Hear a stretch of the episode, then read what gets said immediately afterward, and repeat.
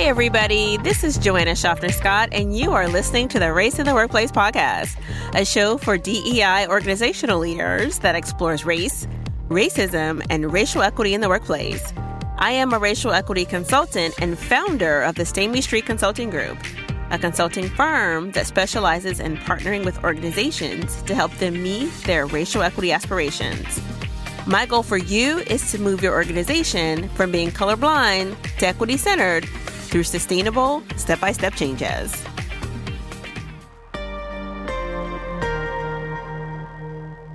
Hi, it's Joanna Schaffner Scott here. I am so excited to be with you today. Thank you for allowing me to join you in your day, no matter when you're listening. Today, I want to talk to you a little bit about resistance. And I want to talk about resistance in the context of resistance to your racial equity strategy. This is a podcast for DEI practitioners, and oftentimes we are inside organizations, and part of our job is to create a racial equity strategy or within teams to implement a racial equity approach. So I thought creating a podcast episode about how do you encounter resistance and how do you confront it would be helpful to folks who are DEI practitioners and or folks inside teams who are trying to move work forward inside their respective teams. So I want to dig into that a little bit today. So let me start by creating a little bit of context around resistance and what exactly I mean by that. When I think about resistance, I think about highway obstacles. So, what comes to mind when I think about that are roadblocks.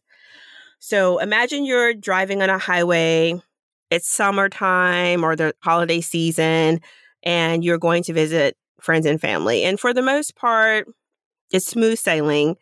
Maybe you're on the highway, you experience some slowdowns here and there, but for the most part, it's a smooth ride.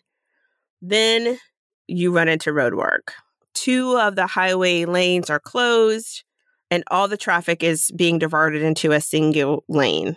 The once moving traffic is now crawling. And in my mind, this is what resistance is like when you're trying to navigate it. And I say that from experience as well. And it can feel really frustrating when you're trying to move forward. You want to get to your destination and you've got to navigate road work or roadblocks in the form of road work. And so I wanted to talk about that a little bit today. So I want to start by maybe making resistance as a concept a little bit more concrete. So, what I mean by resistance is the opportunity to make a decisive action. So, maybe the moment need, requires a, a decisive action. And when that moment arises, the decision goes unmade. So let me say that one more time. When a moment calls for decisive action, but folks who have the power to make the decision don't. And that can feel incredibly frustrating when you are the person either charged with the work or you're trying to move something forward inside a team. So, here are some examples of what resistance can look like. And let me say before I dig into these examples that resistance can look lots of different ways. I'm going to give you a few examples, but resistance can look a lot of different ways. So, let's dig into it. So, I'm going to use examples from my background because I have a public policy background and I've led public policy teams. So, I'm going to give examples from that area of work because I'm quite familiar with it and have experienced some of this, a lot of this, maybe all of this. I'm not going to say myself. Here's your first example. So, a policy analyst who, in their policy papers, avoids talking about racism, the implications of racism in their work, and they continually bring that same idea into team meetings. So maybe in meetings, they might say, I don't see color and they push back at every opportunity, and I mean everyone, to not support the team's racial equity aspirations. And this can be very challenging for folks who maybe really want to lift up that level of analysis in their work. Okay, so the policy analyst is the first example. Second example, a director of communications who consistently edits out any analysis that explicitly names racism in your organization's communications. And that can be super frustrating because if you have created a piece of work and you've lifted up a racial analysis in that work, for that to be edited out can be frustrating and painful sometimes. All right, third example a vice president who sabotages your racial equity progress. They question the purpose behind doing race explicit work. They're constantly saying, we're going to lose this or we're going to lose that.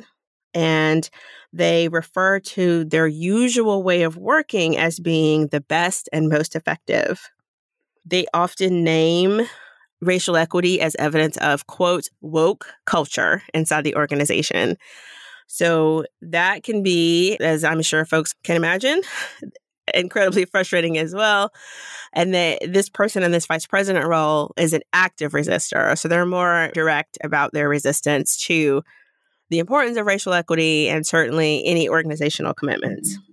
And the last example I'll give is a little bit more nuanced. So you have a team within the organization who talks all the right talk. They use all the right language, all the right framing. They affirm the organization's commitment. This could also be individuals, but I'm using it in the context of a team. They say all of the right things in all the right places in front of the right people. But when it comes time to doing, to taking that decisive action, making that decision, they don't. And that could be a person, as I said before, or it could be a team of people. So let's say you have a finance team and folks have indicated that doing their work in racially equitable ways can help with vendors, for example. They say all the right things, they affirm the importance of the commitment, yet they never make a change in practice. Therefore, your outcomes are the same. That's another way of resistance. It looks different because on the surface, it looks like support, but it's resistance in that when it's time to make hard decisions, the team or the person can't do it or won't make the decision, I mean. So I want to talk a little bit about how do you unpack resistance because I think that usually there is something underneath it that's really important and I think that it's more important to figure out what's underneath it because I think we as practitioners have to confront resistance. I don't think we can just let it go. I think it has to be confronted and can't be ignored. And so I want to offer you some guidance around how to unpack it. And then I want to give you some strategies for how to confront it. Okay.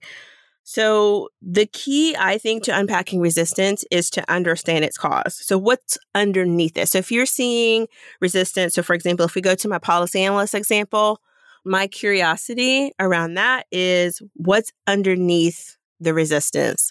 Why is this person pushing back so hard? And that would be my starting place. That's my recommended start place. It's not an easy place, but that's my recommended start place. And I've found that resistance is most likely caused by fear. There is fear of being thought of as incompetent. Nobody wants to be thought of as incompetent. Even if you are, you don't want to be thought of that way. And so that can really trigger feelings of insecurity and feelings of fear. Fear of being called out as a racist. That's another fear.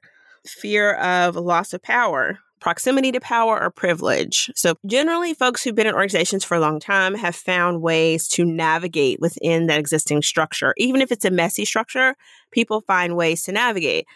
And so, a renewed focus around policies, practices, and protocols that a racial equity approach requires can create feelings of anxiety and fear for folks who benefit and have great privilege in the way things work already. And uh, the last fear, I think, is a fear of learning something new. And that fear of learning something new can challenge an established mindset or an established worldview. So the idea that our thinking, in that example, the fear underneath that is a challenge to our thinking, which has become quite crystallized in some ways. And for folks who are experiencing this, and that there's a fear that if I even open up to what these concepts are, it's going to change what I think and ultimately force me to change. So I think that is another fear that people tend to have. The second likely cause of resistance is what I call a perspective gap or a knowledge gap. And what that means is that the core concepts of racial equity and anti racism are so far um, removed from a person's view of the world and how they navigate it that they don't really know how to close that gap. The same is true around knowledge, that sometimes there can be a gap in what's needed, the knowledge that's needed, and what the person actually has. And that gap can feel so wide and can contribute to what I think is also fear, but can contribute to resistance. All right. I feel like once you understand what the cause is, it's easier to confront it. Okay. Last, well, I'm, I say last cause, but there's not really last. Like there's lots of causes, but it's the last one I'll focus on in this episode, which is a lack of courage. And I find that a lack of leadership can result in a failure to adapt to a new landscape. And whether leaders like it or not, they very much set the tone and the environment of organizations. And so a lack of courage is a failure to act when action is needed. And I see this one among leaders a lot. And I think there can be something underneath a lack of courage too. So, for example, I think a lot of times there's perfectionism under a lack of courage of I'm afraid of getting it wrong. I'm not brave enough to make a mistake, like that kind of thing. But it doesn't make the resistance less frustrating. And so there are a couple of blog posts that I've written in the past around this. Like there's one that I wrote on when racial equity moves too slowly and how that can damage staff morale. And there's another one that I wrote about when your leader focuses on the trivial and you need them to focus on big things and how to help a leader move through that. But I think, again, it's always coming back to what's underneath so, yes, even when encountering leaders that lack courage, there's a reason for that. And sometimes every reason can't be overcome, but it's important that we acknowledge that and try to confront it, at least as our initial effort. Okay, so I want to talk about two things that happens when resistance isn't confronted. So two things tend to happen. Number 1, either work doesn't happen so, whatever that important thing is, or whatever that necessary thing is, doesn't happen, or other staff compensate for the gap. And what that does is it creates a disparity in the expectations in that team or on that project. Usually, when there's a gap, it's filled by staff who support the commitment, are living within the organizational commitment. Often, this is staff of color, though not always. And this imbalance in expectations, meaning there's been an expectation that's been shared around incorporating a racial equity approach, but we're not all living into it in the same way and we're not all executing it in the same way. And the expectation is different across members of staff around who's going to execute and who's not, or who can execute and who can't. And those gaps, that can lead to resentment across members of the team. And that is not sustainable for as long as people are given a pass that they don't have to live into the commitment, they don't have to execute, they don't have to perform in ways that reflect a racial equity commitment or the organizational's racial equity commitment, it's not sustainable. As long as that is allowed to occur, it's not sustainable.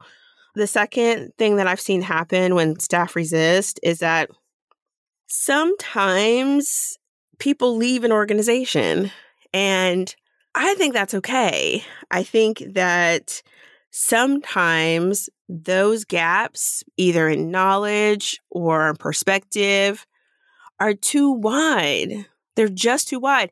And I think that's okay. I think it's okay. And I think it can be better for the team. I think it can be better for the person to go to a place where their values more closely align. I think that's fine. But I think sometimes leaders don't think it's fine and really struggle with the idea that everybody's not going to make this journey with us. And so I think that is something that happens.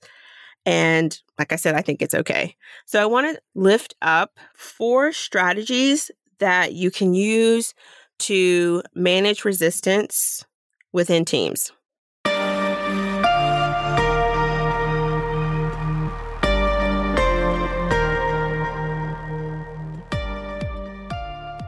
All right. Number one, figure out what's underneath the resistance.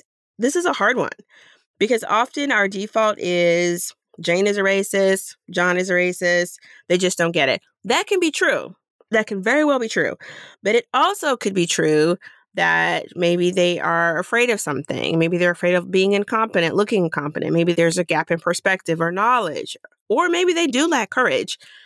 Or maybe they are racist. I don't know. But I'm just saying that you've got to figure out what's underneath that initial resistance because usually there's more there. Secondly, identify how to support the person who's resisting. What kind of support can the organization offer to this person? I believe two things. I believe that organizations who make equity commitments should also make equity a core component of performance expectations. And I also believe that anytime there has been a shift in performance expectations, there should also be an opportunity to grow and learn. So I think anytime there's a shift in what the expectation is of staff, there should also be a learning opportunity and an opportunity for growth. And so I always find that it's helpful to work with the person and show them that many of the same skills that they've used in other areas of work are applicable when thinking about racial equity. Not everything is a match match for match, but certainly there are some things that maybe the person has excelled in in other areas that can be used in this area. But either way, think about how to support the resistant person. Number three, reaffirm the organization's values around racial equity. So I find that organizations that really struggle with resistance often don't have a clear why. They often don't have performance expectations.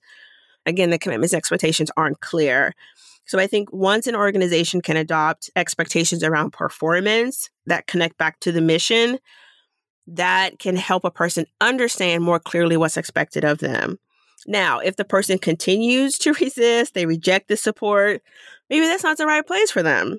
But to offer that support and make it structural, I think is really important. The last strategy that you can use to manage resistance is to shift project tasks. So this piece of guidance is really important. So if you're multitasking, come back to the conversation. If there's a work project on the table that requires an explicit race analysis, the team leadership may need to pull back this person's involvement if the person's resisting. Because participating in the project without support not only is unhelpful to the progress of the project, but it's also very demoralizing for staff. And I find that this calls in a greater question around capacity, skill, and capability to do the work. So it really becomes a performance issue.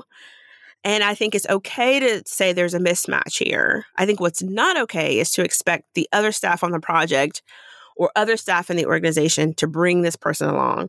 I think that's inequitable and I think it's unfair. So, what I wanted to do today was to share four ways to confront resistance to your racial equity strategy. And before I wrap up this episode, there are a couple of things that I want to note. One of the reasons that it's important to confront resistance, not to ignore it, but to confront it, is that there are elements of adopting a racial equity approach, many elements that are adaptive, meaning there is a need to figure it out, sort out the why. And there's not an easy, quick, here's the answer to this question. They're not always short prescriptive answers. But being on the journey, one aspect of it is a willingness to be open to new ideas, to new ways of working, and a willingness to adapt. And I think those are important features that can make the work within teams more sustainable and certainly within organizations more sustainable. All right. So I hope that you have found a nugget or two in this episode. Like I said, I find that it's critically important to always look at what's underneath resistance, what's driving it, because then you can think about what's a strategy to confront it. That's this week's episode of Race in the Workplace. Don't forget to subscribe wherever you listen to your podcast and share it with a friend who may be a DEI professional who can use these strategies in their work. My hope for the podcast is that it reaches every person who needs it. Until next time, take care.